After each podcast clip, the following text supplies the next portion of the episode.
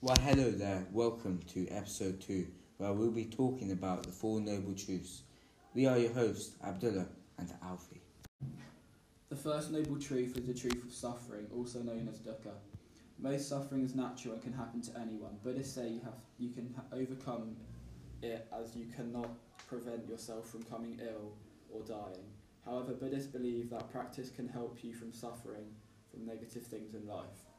The Buddha also taught that there are three main forms of suffering: suffering from someone or something you lose contact with, or suff- or something you dislike and not being able to achieve and fulfill your desires. The second noble truth is the truth of the origin of suffering, also known as samudaya. We rely on things to make us happy, even though their things are unreliable.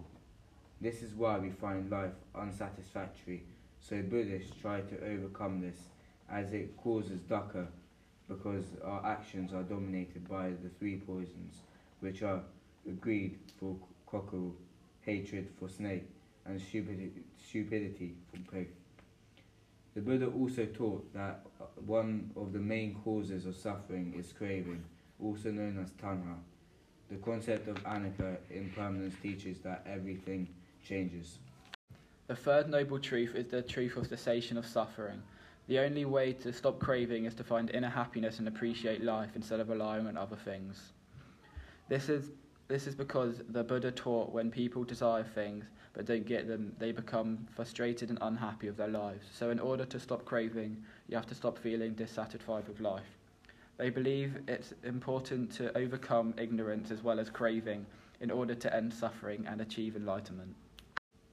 The fourth and final noble truth is the Eightfold Path, Magga, which is a cure to end suffering in series of practices. This will be explained in detail in episode 3. Thanks for listening. I hope you enjoyed and learned something new. Bye bye for now.